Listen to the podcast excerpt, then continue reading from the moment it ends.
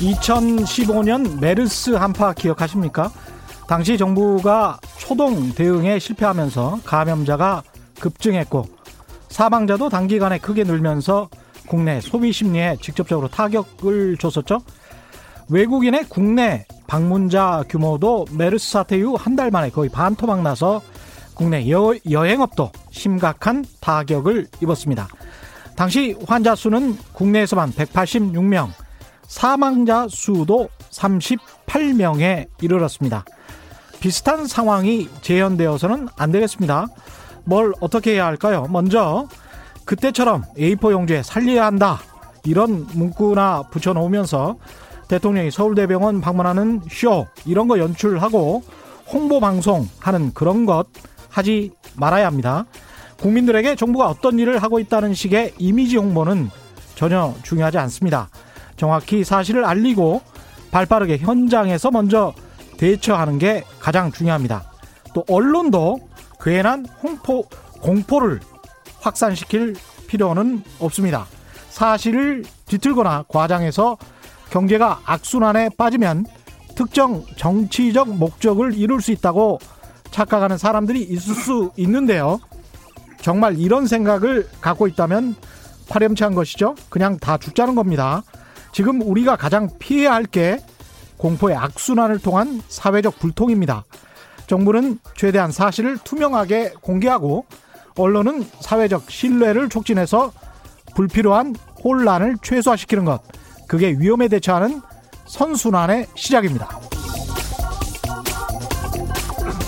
네, 안녕하십니까. 세상에 이익이 되는 방송 최경련의 경제쇼 출발합니다. 저는 진실탐사 엔터테이너 최경련입니다. 유튜브 오늘도 하죠.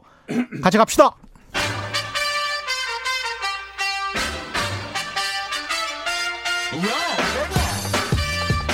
최경영이 원하는 건 오직 정의.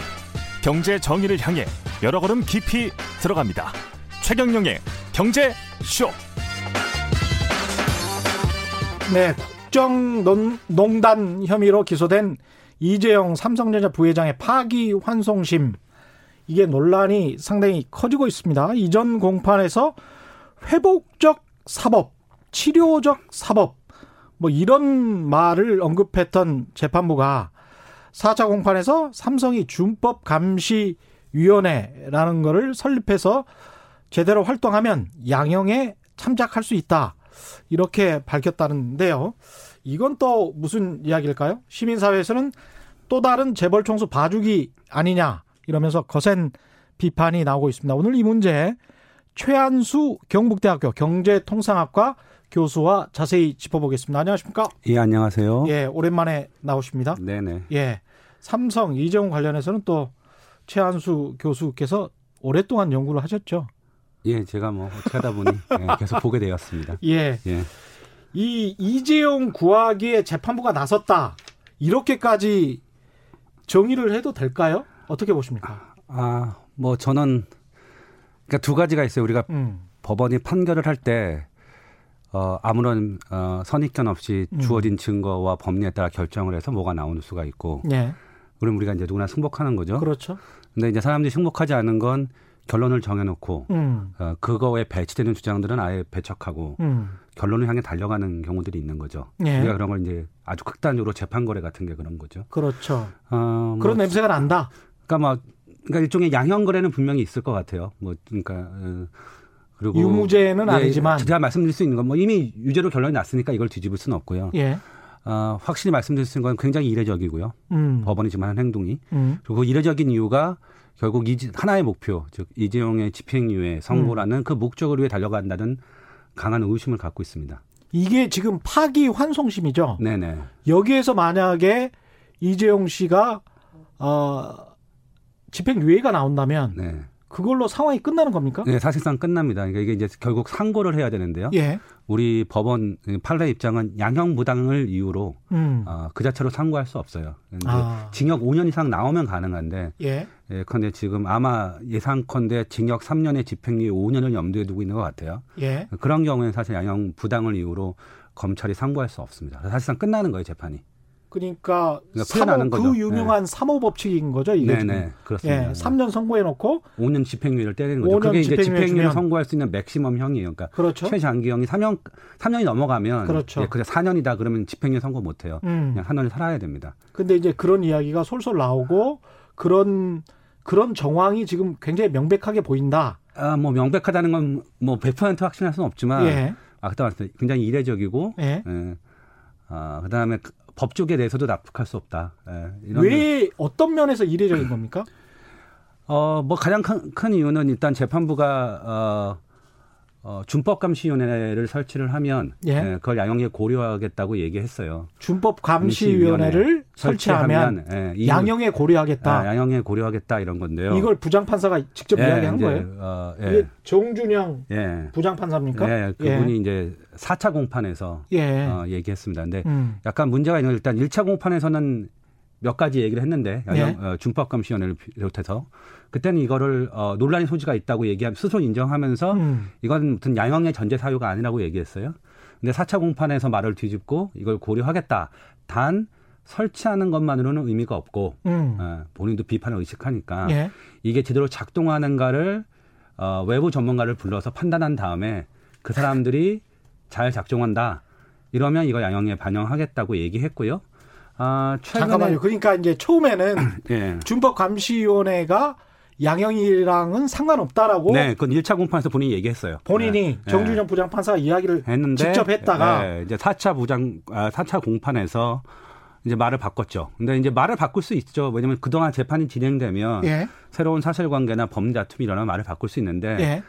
어, 일종의 그거에 대한 합리적 설명이 있어야 이제 납득하는 거죠. 특히 이 특검 팀에서는 당연히 이거에 대해서 문제 제기하지 않겠어요. 그렇죠. 예, 왜냐하면 어쨌든 풀어주려고 한다는 이게 일종의 시- 신호니까요. 예.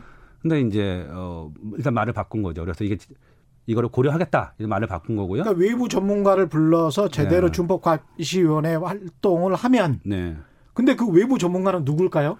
일단은 그 지금 밝힌 건 음. 예, 한 명인데요. 잠깐만요. 그 어, 강일환 전 헌법재판소 재판관. 어. 예, 예. 그분은 일단 아, 염두에 두고 있다고 얘기했고 언론 보도에 따르면 어. 본인이 이걸 수락할 의향이 있다고 얘기했어요. 삼성에서 준법 감시위원회를 만드는데 강일원 전 헌법재판소 재판관을 영입하겠다. 아니요, 그 뜻이 아니라 예. 이제 준, 지금 이제 준법 감시 위원들은 일곱 명 이미 선정이 됐어요. 예. 그 중에는 이제 전 대법관 김지영 대법관이 아마 위원장을 맡을 것 같고요. 음. 나머지 학계나 뭐 시민단체나 그다음에 삼성 쪽 인사가 들어오고요.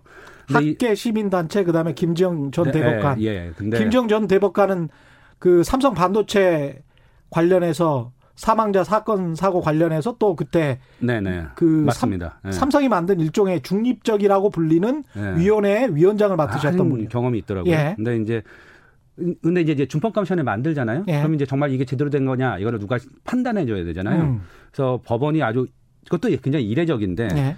전문 심리위원회라는 거를 만들겠다고 얘기했어요. 이걸 이 준법감시원회의 작동 여부에 대해서 이것이 제대로 작동하고 있는지 여부를 판단할 전문 심리위원이. 필요하다. 예. 근데 이제 법에 이 근거는 있어요. 근데 음. 굉장히 이례적인 건 뭐냐면 이게 건축, 의료, 뭐 과학 기술, 환경, 뭐 쉽게 말하면 예. 이과적인 이슈에 대해서 그렇죠. 예, 어. 전문 왜냐면 판사는 잘 모르잖아요. 잘 모르니까. 예. 그래서 외부 전문가를 불러서 의견을 듣는 거예요. 예. 예, 의료 사고 같은 거다. 의료나 아니면 뭐 예. 특허나 예. 뭐 근데 이거는 이제 그런 사안이 아니에요. 아시겠지만 법률 쟁점인 사안이고 그렇죠.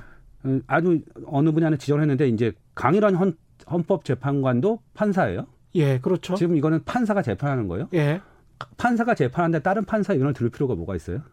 사실 아니. 우리 우리 헌법의 법과는 음. 법과 양심에 따라서 판결한다 이렇게 돼 있지 않습니까? 그러면 법과 양심에 따라서 그냥 판결하면 되는 거 아니에요? 물론 자기가 전문성이 떨어지는 분야에 대해서 예. 외부의 의견을 들을 수 있죠. 왜냐하면 이 사람 의견에 어, 기속되는 건 아니에요. 그러니까 그렇죠. 법- 예, 그런데 예. 이제 문제는 음.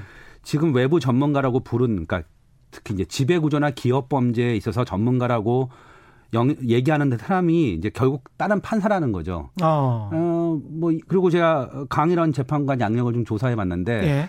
훌륭한 법관이지만 음. 뭐 어, 이분이 기업 범죄나 지배 구조의 전문가라는 근거는 없어요. 어, 기업 구조 왜냐면, 이게 이제 준법 감 시연에 대로 작동하는지를 한번 네 의견을 달라는 거니까요. 예. 그러면, 이제 예. 성배 재판관에게 그러니까 이제 일종의 권위를 제가 보기에 아주 뭐 나쁘게 얘기하면 좀 예.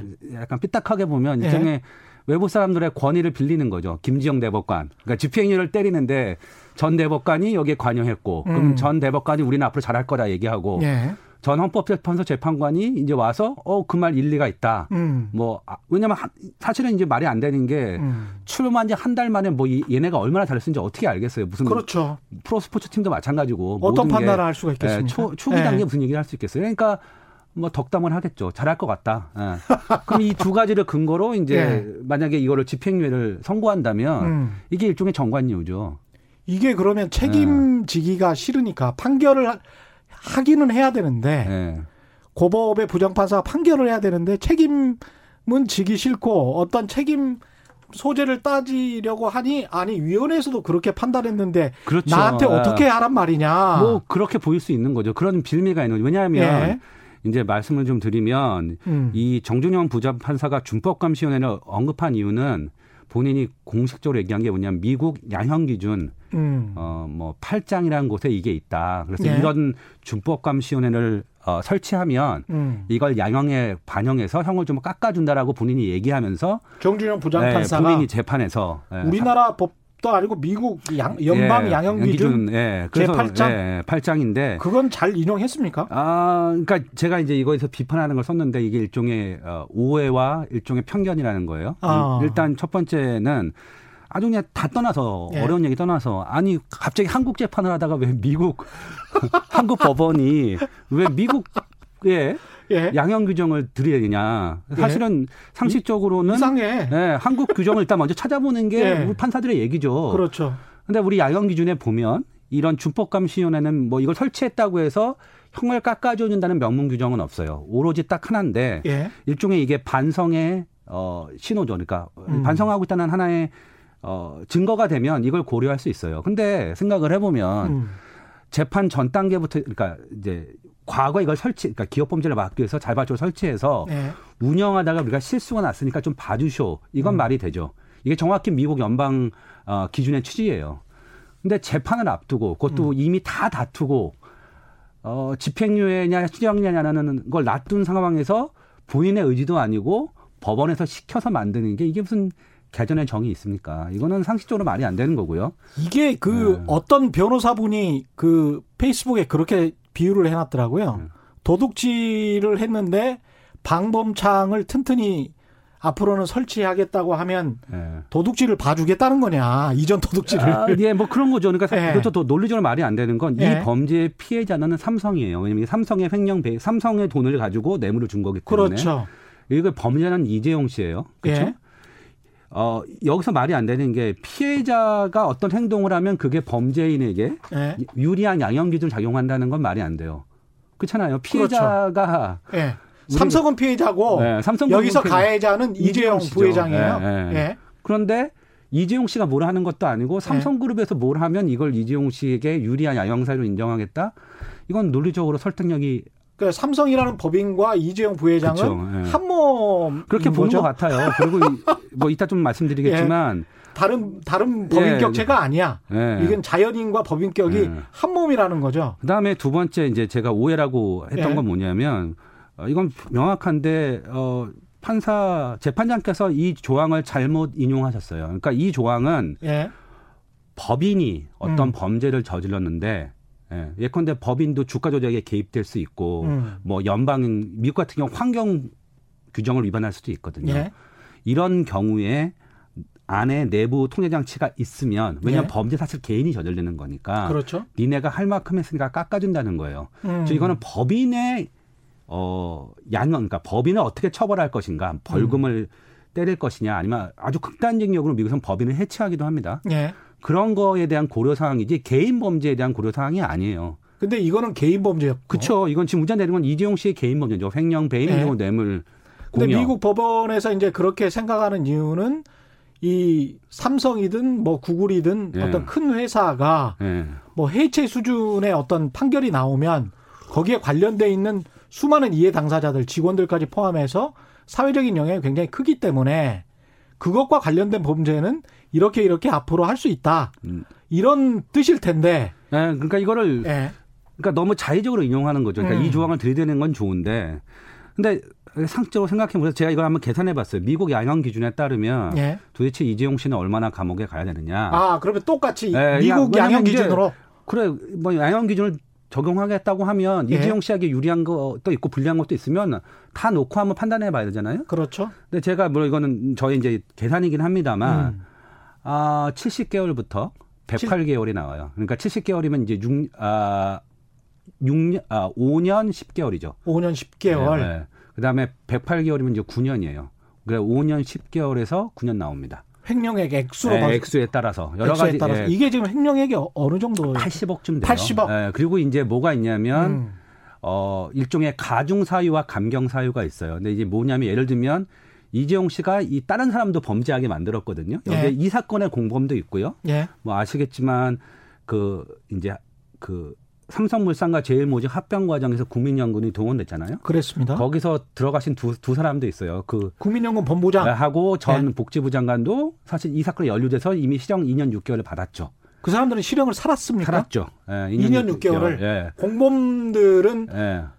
공범들이라고 하기는 좀 뭐하고 그러니까 어쨌든 뭐 예. 이 사건에 이제 개입된 사람들이죠. 근데 이 예. 사람들은 자기 이익을 위해서 한 건 아니잖아요. 음. 이게 다 이재용 씨의 경영권 승계를 위해서 이분들이 관여된 거죠. 그렇죠. 그래서 이런 그러면서 이 이분들은 종범이에요. 근데 종범들도 여러 범죄를 하겠죠. 그다음에 이게 범죄의 목적이 그 사람들은 2년 6개월이나 살았는데. 예, 예. 근데 이 범죄의 목적은 음. 일종의 경영권, 이재용 씨의 경영권 유지를 위해서 한 거예요. 예. 그러니까 이런 거 굉장히 가중, 그러니까 형을 더 높여야 되는 사유죠. 그렇죠. 그 다음에 뭐 약간 피해액을 변제했다, 뭐 뒤늦게 어, 준법감시원에 설치했다 이런 건 감경 사유 이런 걸 다 고려하면 음. 그다음에 이제 이재용 씨는 전과가 없어요. 예. 그건 되게 유리한 사유니까. 어. 그래서 고려하면 그게 이제 아까 말했던 70개월에서 108개월이 나오는 겁니다. 그리고 어. 우리도 1심에서 이런 사유를 고려해서 우리가 5년이 나왔어요. 아, 그렇군요. 네. 그러니까 사실은 뭐로 봐도 그러니까 무슨 말이냐면 미국 양형 기준을 들이댈 거면 일단 맞게 들이대야 되고요. 그러니까 예. 개인한테 적용할 수 없는데 그걸 들이대는 거고요. 음. 그러면 양형 기준에 따라서 한번 이재용 씨의 죄가를 따져보면 이 정도인데 아까 말했던 5년 10개월에서 9년 사이 예. 이거를 다 무시하고 진짜 일종의 어, 유리한 것만 선별적으로 뽑는다면 음. 이게 누가 재판이 공정하게 진행된 거다고 생각을 하겠습니까? 그러니까 그런 면에서 문제를 삼는 거죠. 야, 이거 좀 화가 나는데 이 정준영 부장 판사는 나름대로의 어떤 논리를 가 있습니까? 논리가? 어, 약간 드는 생각은 이제 예. 본인 이제 본인이 하나의 논리는 있어요. 예. 그러니까 이제 이걸 우리가 뭐라고 부르냐면 일종의 어 회복적 사법 혹은 회복적 사법. 치료적 사법이라고 하는데요. 그러니까 뭐냐면 이제 범죄를 저지른 사람을 예. 감옥에 가두는 게 능사가 아니고 이제 그래서 범- 교도소가 교정소잖아요. 근데 이제 어쨌든 감옥에 들어가는데 교도소에 가면 교정이 예. 돼요. 사실 맞습니다. 그런데 예. 이제 논리는 이분 이제 범죄 저지른 사람 중에 예. 감옥에 집어넣는다고 해서 음. 범죄를 또 저지르지 않는 그러니까 계속 반복해서 저지를 가능성이 있어요. 예를 들면 예. 이런 거죠. 자기가 굉장히 어 약물에 중독됐어요. 예. 예. 그래서 환각 상태에서 어떤 범죄를 저지릅니다. 음. 그러니까 이런 사람들은 치료를 받게 해야 되는 거거든요. 감옥에 집어넣는 게 아니라 예. 일종의 보호 관찰이나 보호 감원에서 치료를 받게 해야 이 사람이 나오면 이제 다시는 약물 중독에서 벗어나서 범죄 안 저지르는 거잖아요. 그렇죠. 그러니까 이런 게 치료적 사법이에요. 음. 근데 굉장히 새로운 사실은 저도 처음 알았는데 예. 이걸 이렇게 기업형 권력형 범죄에 적용할 수 있다는 건 전 처음 알았어요. 그러니까 굉장히 새로운 거죠. 이게 근데 이건 많은 분들이 얘기하는 건 이거는 이제 그 정 판사님의 일종의 소신이었다고 얘기해요. 예. 네, 그러니까 치료적 사법을 강조하시는 거는 예. 이 사건만은 아니었다고 얘기하는데 음. 근데 제가 드는 생각은 일단 이거는 거기에 적용될 건 아니지 않느냐. 그러니까 법원 입장에서 기업형 권력형 범죄의 치료적 사법을 들이대면 음. 세상에 감옥에 안 갈 사람이 갈 사람이 누가 있겠냐 그러니까요. 이런 생각이 하나 들고요. 예. 그 다음에 저는 약간 어, 우리 정 판사님이 판사가 아니라 약간 대통령 같아요. 그러니까 자기 판결이 경제에 예. 미친 영향까지 그러니까 일종의 경제부총리. 예. 어, 걱정하고 그다음 미래의 진보적인 그러니까 전향적인 지배 구조를 삼성이 가져낸다고 얘기하고 예. 근데 이제 제가 드는 생각은 음. 하나 본인이 까먹는 게 있어요. 음. 왜 이재용 씨가 갑자기 이렇게 어 상- 그룹 그러니까 일종의 판사의 말에 잘 따를까요? 그러니까 사실 이게 씨가? 준법 감시원회 그러니까 예. 일종의 뭐 어, 총수로부터 독립적인 사회이사 만들자는 건 시민단체나 기관 수자들이 많이 요구했던 거예요. 그렇죠. 근데 한 번도 듣지 않았어요. 예. 근데 왜 갑자기 이렇게 말을 들을까요? 딱 하나예요. 음. 말안 들으면 감옥 갈 거니까. 그거잖아요. 그렇죠. 예. 그렇죠. 그러니까 이게 뭐냐면 이게 법원의 힘이에요. 음. 법원의 힘은 어, 치료적 사법을 하는 게 아니고 예. 일종의 엄정한 형법권을 집행해서 개별 범죄자로 하여금 범죄를 반복해서 저지르지 않게 하고요. 음. 또 하나 이런 게 있어요. 어, 아시겠지만 우리나라 number 1부터 그러니까 number one, number two, number three 기업이 음. 예, 뭐 하- 삼성, SK, 현대차 그룹인데요. 음. 아시겠지만 SK와 현대차는 다 사법 처리의 전력이 있어요. 예. 예, 최태원 씨는 감옥에 두 번을 가셨고 예. 현대차 그룹도 어, 감옥에는 안 갔지만 시- 실형은 안 살았지만 어, 구속된 전력도 있고요. 예.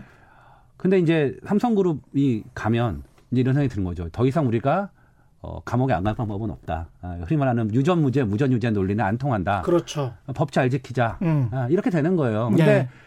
그걸 할 수 있는 절호의 기회가 본인한테 있어요. 음.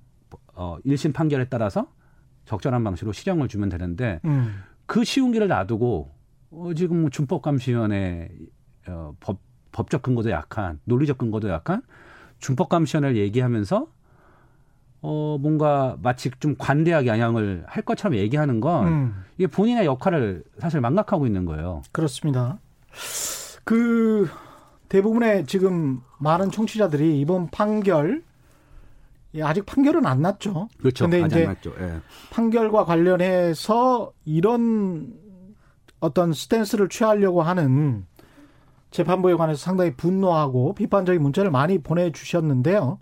몇 분의 좀 다른 의견, 좀. 특이한 네. 의견이 있어서 이것도 좀그 예, 한번 예. 답변을 해 네. 주십시오. 예. 7705님은 예. 어, 최경영 기자님 여당 편만 들지 마시고 공정방송 부탁합니다. 이런 네. 말씀하셨는데 이재용 부회장 재판 논란을 다루는데 이게 여당 편을 든다는 게 무슨 뜻인지 잘 이해가 되지 않는데 왜 이렇게 생각하는지는 언뜻 이해 가될 수도 있는 것도 같아요. 최한석 네. 교수님 어떻게 아, 생각하십니까? 전잘 이해가 안 가요. 아, 이거, 이거는 지금. 예. 어, 그리고 뭐지? 엄밀히 말하면 예. 지금 여당도 일종의 어, 뭐 책임이 있어요. 어, 첫 번째 이유는 예.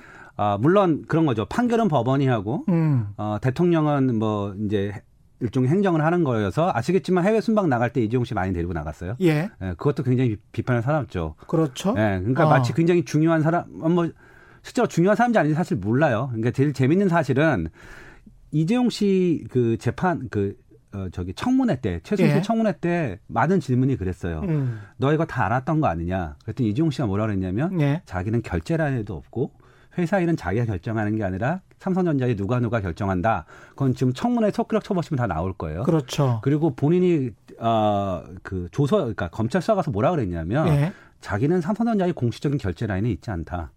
않다라고까지 얘기했던 사람이에요. 그래서 결국 뭐예요? 그때는 뭐라 그랬냐면 자기는 어, 그냥 일개 뭐 부회장에 불과하다. 그렇죠. 예.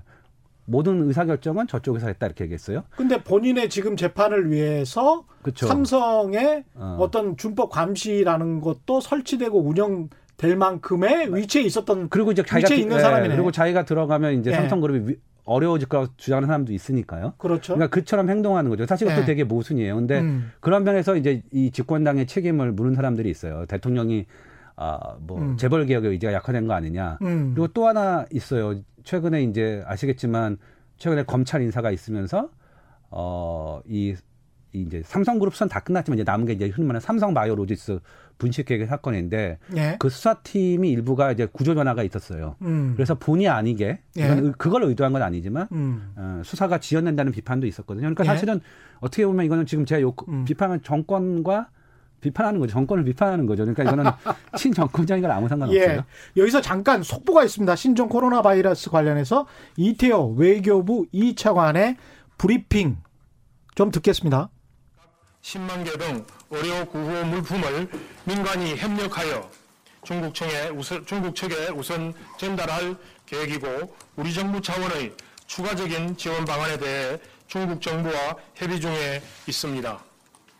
이 물품들은 우리 국민들이 필요로 하는 마스크 등 개인 보호 물품들의 여유분이기 때문에 이, 이 물품들의 국내 수급에는 아무런 문제가 없다 하는 말씀을 덧붙여서 드립니다.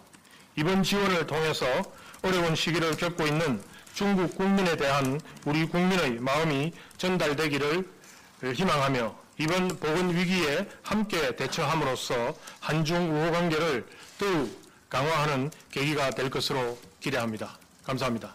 자, 지금까지 외교부 이태호 차관의 어, 브리핑 들었습니다. 정부가 네. 지금까지 이태호 외교부 차관의 브리핑 들으셨는데요. 중국 정부의 마스크 100만 개와 방호복 10만 개를 전달하겠다. 중국 측과 긴밀하게 협조해서 우리의 우호적인 의사도 전달하고 하지만 우리 국민들, 우리 국민들의 세류 국민들을 위해서는 30일과 31일 전세기를 투입해서 한국으로 귀국시키겠다는 그런 내용이었습니다. 예.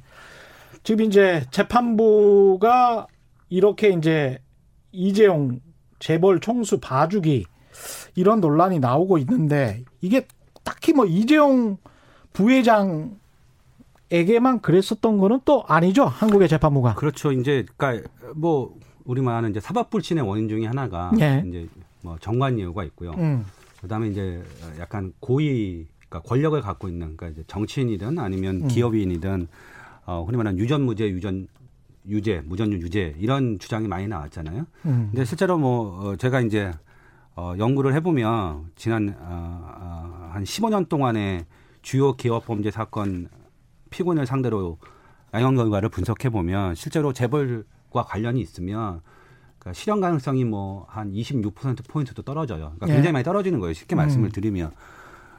근데 이제 최근 들어 조금씩 그, 그, 사실 이런 비판 때문에 양형 기준이라는 것도 생긴 거고요. 그렇죠. 예. 그래서 너무 자의적이고, 그다음에, 음. 노- 그다음에 이게 논리적 근거도 없고, 그러니까 왜 도대체 집행유예 실형을 선고하는지 음. 판사가 너무 자의적으로 판단하면 안 된다고 얘기해서 양형 기준을 만들었고요. 음. 아시겠지만 그 양형 기준에 따라서 지난 1심에서 어, 징역 5 년이 나왔는데 음. 이제 그 양형 기준에 따르면 그 범위 안에 들어가요. 예. 아, 5년에서 한 8년 나왔어야 되는데. 음. 그러니까 그렇게 보면 이제 우리도 미국하고 비슷한 거죠. 아까도. 그렇죠. 근데 우리가 조금 더 낮은 거긴 하지만 근데 지금 이 사건에서 어떤 합리적 근거 없이 그러니까 실정법상 근거 없이 사실관계의 변화 없이 이제 집행유예를 선고하려면 3년에서 어 그러니까 최고형이 3년이어야 돼요. 예. 네, 3년을 선고하고 그다음에 음. 집행유예를 형을 5년 동안 유예하는 건데 음. 어, 여러 정황상 그러니까 결론을 정해놓고 그러니까 그거로 달려간다는 게 어, 많은 법조 전문가들 그러니까 뭐 판사 그다음에 뭐 예. 변호사들의 얘기예요. 근데 음. 이게 납득할 수 없는 게 한번 지금 인터넷으로 여러분 한번 인터넷에서 횡령 10억 형량 이렇게 한번 쳐보세요. 횡령 10억, 예. 형량. 형량 예. 쳐보면 여러 가지가 뜨는데요. 예. 일반인은 10년도 살았어요.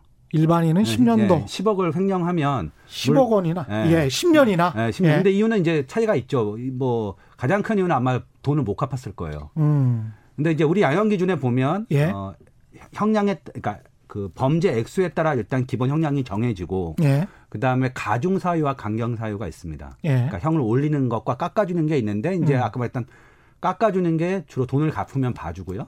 그다음에 전과가 없으면 또 봐줍니다. 예. 하지만 이재용 씨와 같은 기업 범죄에서 공범으로서 주도적 역할을 하고요. 음. 그다음에 범죄 후 증거 은폐의 시도가 있고 이게 삼바 같은 사, 케이스죠. 그다음에 네. 이 범죄를 통해 지배권 강화나 기업 내 지위 보존의 목적이 있으면 음. 명문의 이건 규정이에요. 양형 기준에. 예. 이것 다 형을 가중하게 돼 있어요. 그래서 제가 아까 5년에서 8년이 나온다는 게 바로 이런 이유 때문이거든요. 이게 그리고 초범이다라는 것도 웃기는 게 오랫동안 이런 범죄는 특히 이제 경제 범죄 같은 경우는 오랫동안 계획을 해야 되잖아요. 예, 예. 어디 그 저 배가 고파서 어떤 편의점에 가서 우발적으로 훔쳤단 말이죠. 예, 예. 그런데 그게 두세 번 된 사람과 2년 동안, 3년 동안, 몇 년 동안 어떤 그, 야, 이런 식으로 횡령을 하고 이런 식으로 뇌물을 주고 이렇게 해야 되겠다라고 마음을 먹고 그것을 실행하고 종범들과 함께 모의를 했던 사람이 과연 초범인가?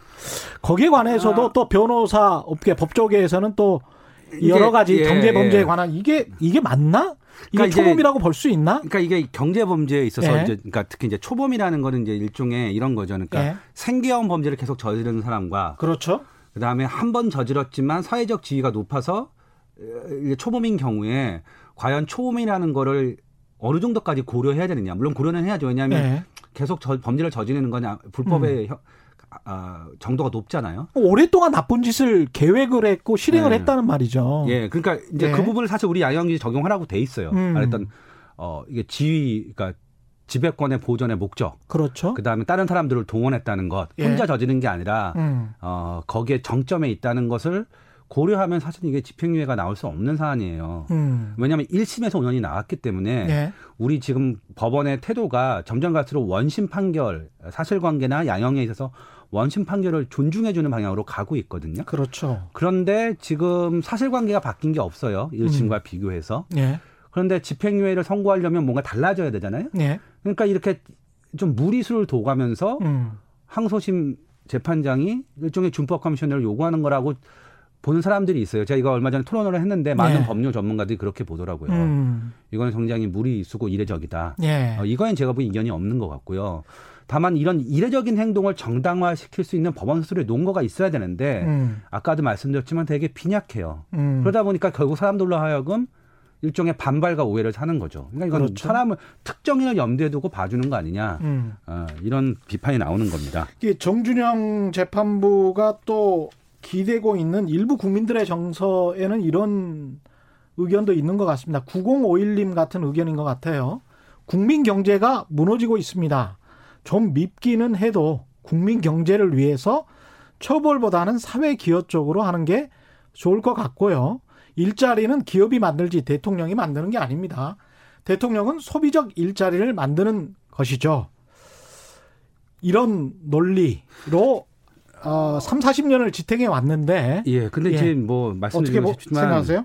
어, 뭐 예, 그런 논리가 이제 IMF 직후다. 그래서 우리가 굉장히 경제가 어렵고 기업도 다시 도약해야 되고 음. 이런 거면 뭐 고려할 여지가 있다고 보지만 음, 일단 어 뭐 제가 한 연구 중에 과연 재벌 총수가 감옥에 들어가면 그 계열사의 주가가 떨어지느냐 올라가느냐. 그렇죠. 전반적으로 보면 큰 차이가 없어요. 그러니까 어떤 기업은 좋아지고 음. 어떤 그룹은 나빠지고 기업은 나빠지고 그러니까 음. 합치면 제로가 됩니다. 예. 그리고 실제로 아시겠지만 어 이거의 전제는 뭐냐면 일단 이재용 씨가 굉장히 삼성그룹에서 되게 중요한 역할을 한다는 전제가 있어야 돼요. 그렇죠. 검증받은 경영인인가? 우리는 몰라요. 예, 저는 없죠. 아니라고 얘기 주장하고 싶지는 않고요. 예. 다만 몰라요. 예. 왜냐하면 본인 스스로 아니라고 주장했고 예. 그 청문회 때나 검찰 가서는 음. 이제 와서는 되게 중요한 일을 한다고 하지만 음. 우리가 시장에서 이 이재용 부회장을 믿어온 사람으로 평가하는 것 같지는 않아요. 물론 이분이 결정적인 장기 계획을 세우는데 중요하긴 하지만 음.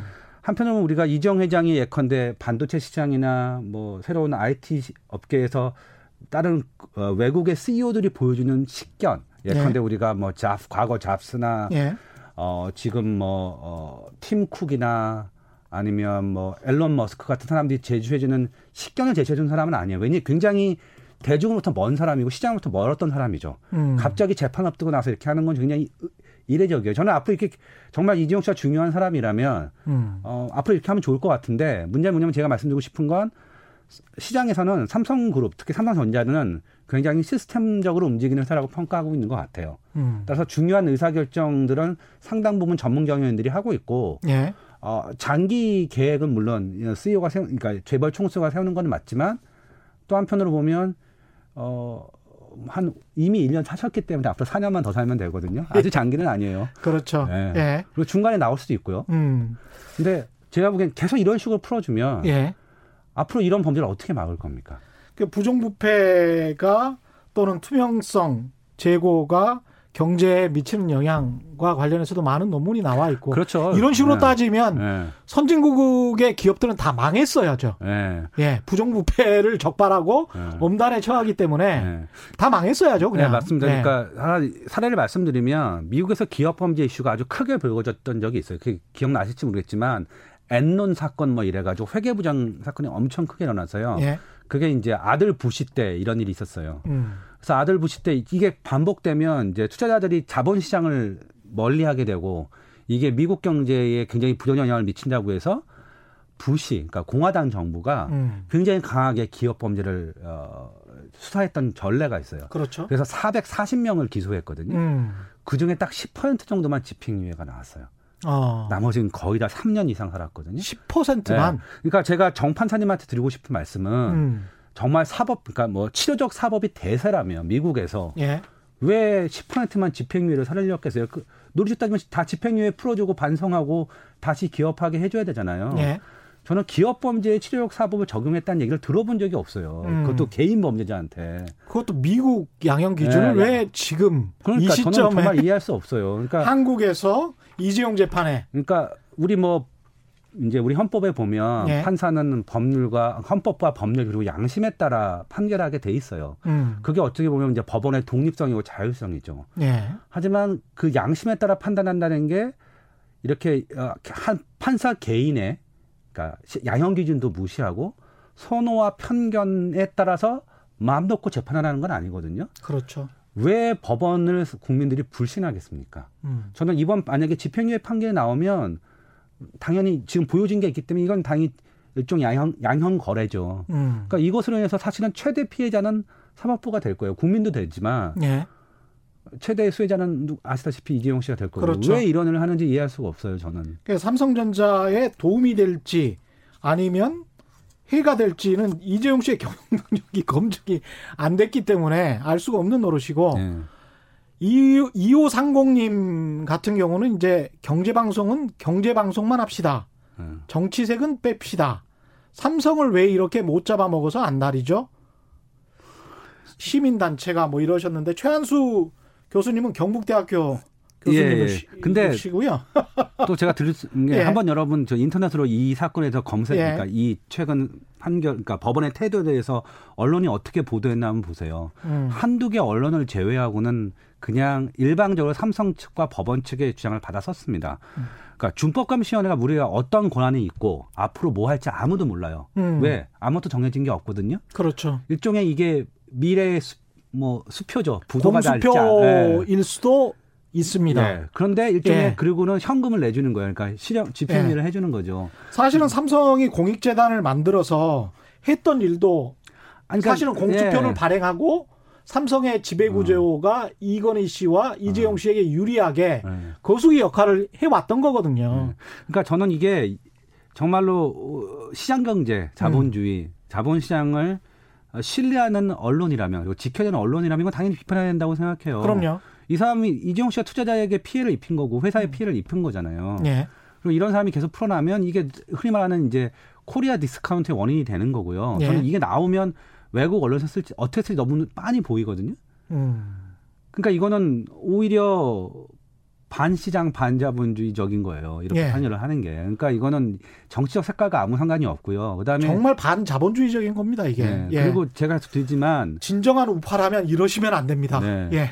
그다음에 제가 말씀드리지만 예. 최근에 제 연구 그러니까 저 연구 중에 하나가 정말 이런 기업 범죄에 대해서 음. 자본시장, 그러니까 즉 돈을 넣은 사람들이 냉정하게 자기 돈을 그 기업에 넣은 사람들이 어떻게 반응하는가에 대한 연구가 있어요. 결국 그냥 크게 영향이 없다는 거거든요. 예. 근데 이해관계가 없는 언론이나 음. 정치권만 오히려 얘기하는 건 이건 사실 진실한 얘기가 아닐 수 있어요. 언론은 이해관계가 있죠. 그렇죠. 광고주니까. 광고주죠. 예. 그러니까 사실 근데 예. 이제 그러니까 제가 보기에는 그러니까 자본시장이나 혹은 한국의 기업 지배 구조가 한 단계 도약하기 위해서는 그리고 재벌 음. 문제를 궁극적으로 해결하기 위해서는 이번 판결이 굉장히 중요해요. 맞습니다. 근데 예. 왜 지금 판사님께서 음. 어떤 선입견과 음. 확증을 가지고 이게 준법감시위원회가 이 문제에 대안이 될수 있다고 주장하시는지 잘 이해할 수 없어요. 그러니까 예. 얼마 전에 토론을 하나 갔는데 음. 어, 시민단체 한 10년 정도 활동했던 분이 그러더라고요. 음. 아, 준법감시위원회가 정말 이렇게 재벌 문제 해법이면 이거 그동안 우리가 왜 안 했냐. 그렇죠. 예, 10년 예. 동안 이게 우리가 해왔던 게 이렇게 간단하게 풀릴 거였네. 이렇게 뭐 일종의 이제 뭐 음. 냉소적으로 얘기하시던데 음. 이거 해법이 아니라는 건 다 알아요. 그렇죠. 예. 예. 준법관시위원회를 잘 해서 사회이사 우리가 또 사회이사 제도가 또 있지 않습니까? 그러니까 이게 예. 굉장히 우스운 게 예. 만약에 진짜로 이 내부 감시 체제가 중요하고 이게 음. 기업 범죄를 막는다고 생각하면 기존에 있는 제도를 잘 활용하면 되는 거죠. 이 사회에서 제대로 예. 역할을 하면 돼요. 사회이사나 아니면 또 아니면 감사위원회를 두면 되는 거예요. 예. 지금 이 범죄는 재벌 총수의 황제 경영 때문에 발생한 일이에요. 그렇습니다. 근데 이거를 처벌하는 재판장이 음. 아시겠지만 이재용 씨는 삼성 전자의 부회장이에요. 음. 생명이나 물상과 상관이 없어요. 주, 주주도 아니에요. 예. 근데 이재용 씨 통해서 지금 삼성그룹의 주요 계열사들이 다 이 준법감시원에 돈 내고 있거든요. 돈도 내고 근거 규정도 만들고 있어요. 이거야말로 황제식 경영을 계속 법원이 하라는 거예요. 그러니까 저는 굉장히 아이러니한 거죠. 음. 그러니까 마치 대통령이 권한을 남용해서 어떤 범죄를 저질렀는데 그럼 네가 다시 권한을 남용해서 원상복귀 시켜라. 이거는 앞뒤가 안 맞는 거죠. 그렇습니다. 김재춘님은 사주가 간방 가면 주가가 오르는 이유 회사를 덜 망하게 하니까 그런데 언론과 판사는 이것을 거꾸로 해석하죠. 이런 의견 주셨고요. KT님 결제도 안 했다는 오너 구속되는데 기업이 왜 영향을 받을까요? 아직 대한민국 멀었네요. 이런 의견. 김질님 경제와 정치를 분리해 보니 금융 문맹국이란 소리를 듣는 것이죠. 이런 말씀 하셨습니다. 이 관련해서 삼성 바이오로직스 회계 사기 사건도 이런 식이면 영향을 받을 수 있지 않습니까? 일단 지금 아직 이제 수사 단계, 그러니까 기소가 다 제대로 된 게 아니기 때문에 예. 일단 사건, 그러니까 이제 수사 단계를 가야 되고요. 음. 근데 저는 이제 이렇게 믿고 싶어요. 그러니까 뭐냐면 이거는 이제 이, 파- 이 지금 판사의 사, 그러니까 이제 재판 진행은 굉장히 본인의 특별한 어떤 어, 시- 선호와 실, 시, 그러니까 뭐 신념에 근거해서 진행되고 있는 거라고 믿, 그냥 이렇게 믿고 싶어요. 왜냐하면 예. 이게 아, 제가 만나본 판사들이 이렇게 반응하진 않았거든요. 음. 이건 좀 이례적이라고 얘기했기 때문에 예. 물론 이제 수사 단계를 좀 더 잘해야 되는 건 있어요. 음. 그리고 그거는 이제 결국 언론이나 외부가 감시해야 되는 거고요. 예. 근데 뭐 아직 법원의 태도가 바뀌었다 여기 이라고 얘기하기 믿고 싶지는 않습니다. 음. 그 이번에 그 삼성 바이오로직스 관련해서 물론 이제 그 경제학과 교수시라 정확히 이 내용은 혹시 알고 계세요? 삼성 바이오로직스 회계 사건 관련해서 이번 검찰 인사 예. 그대로 그 사람들은 남아 있었던 건가요? 그러니까 지금 이제 논란이 있는데 이제 예. 그 가장 큰 이유는 이 수사를 전담하던 형사 사보가 이번에 없어졌어요. 예. 음. 이제 그것 때문에 그러면 이제 근데 이제 수사팀은 또 남아 있고요. 예. 그다음에 아직 아 수사팀은 남아 있고 예, 예. 그러니까 이제 형사 사부는 없어졌고. 예, 없어졌고 수사 팀은 남아 있고 또 음. 일부는 이제 새로운 또 인사가 시작되면 새로운 사람이 올 거잖아요. 예. 그럼 이제 수사를 다시 또 그 리더가 다시 이제 검토해야 되잖아요. 예. 그러니까 이게 이제 수사가 지연되는 데는 확실히 기여하는 것 같은데. 장기화될 가능성이 예, 있네. 예. 근데 예. 이게 뭐 봐주기로 끝날지는 지금으로선 예단할 수 없습니다. 이 관련해서 이재용 부회장 외에도 국정농단 재판도 많이 남아 있잖아요. 그러니까 지금 대통령 말고 남아 있는 게 없는 것 같은데 다 끝난 그래요? 거 아닌가요? 예, 거의 다 끝났어요? 예, 예. 그러면은 이제 관련해서 이- 그 아까 말씀하신 대로 비슷한 일들이 벌어지지 않으려면 예. 이 파기 환송심 가장 큰 문제는 뭐고 앞으로 뭘 국민들이 지켜봐야 된다. 좀 마무리를 좀 해주셔야 될것 같습니다. 그러니까, 그러니까 예. 제일 안타까운 건 사실 할 수 있는 게 별로 없어요. 그러니까 우리가 할 수 있는 게? 네, 그러니까 일반 왜냐하면 지금 이건 이제 재판이고 음, 많은 규정들이 이게 피고인을 위해서 뭔가 다투게 돼 있지. 음. 그러니까 재판장이 대놓고 피고인을 이렇게 봐주는 경우에 검찰이 법적으로 다툴 상황이 많지 않아요. 대놓고 피고인을 봐주는 걸로 지금 거의 판단을 하시는 거네요. 저는 그렇다고 보죠. 예, 예. 예, 이례적이고 예, 논리적으로도 말이 안 되고. 예, 그런데 절대적인 권한을 사법부가 가지고 예, 있으니까. 그러니까 저희가 틀렸으면 좋겠어요. 예. 근데 지금까지 나온 사실 가지고 판단해 보면 음, 어, 그렇게 생- 생각할 수밖에 없어요. 남은 건 뭐냐? 음. 결국은 아, 아까 말씀드렸지만 판사의 재량권도 결국은 국민의 주권이 위임된 거잖아요. 그렇죠. 그러니까 국민들이 이 문제에 대해서 계속 관심을 갖고 특히 언론에서 음, 너무 일- 한쪽 주장만 특히 뭐 삼성 쪽 주장만 너무 받아쓰지 마시고 예. 이 판결이 갖는 중요성을 어, 인식하셔서 좀 더 많이 취재하고 좀 더 많이 뭐 저와 생각이 다른 분이 오실 수도 있잖아요. 예. 이게 공론화돼서 이게 어떤 식으로든 어, 재판부가 이걸 인식해야 돼요. 아, 이게 음. 내 마음대로 했다가 이게 사법 불신의 원인이 되겠구나. 예. 그리고 국민이 승복하지 않겠구나. 음.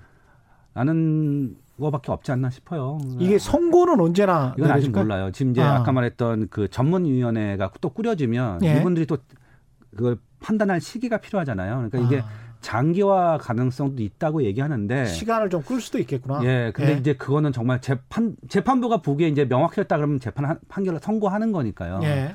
야, 예단할 수는 없는데 좀 뭐 몇 개월 더 걸리지 않나 싶습니다. 예, 오늘 말씀 감사하고요. 지금까지 최한수 경북대학교 경제통상학과 교수와 함께했습니다. 고맙습니다. 예, 감사합니다. 저희가 준비한 최근의 경제쇼 여기까지였고요. 저는 내일 4시 10분에 다시 찾아뵙겠습니다. 저는 KBS 최경령 기자였고요. 지금까지 세상에 이익이 되는 방송 최경령의 경제쇼였습니다. 고맙습니다.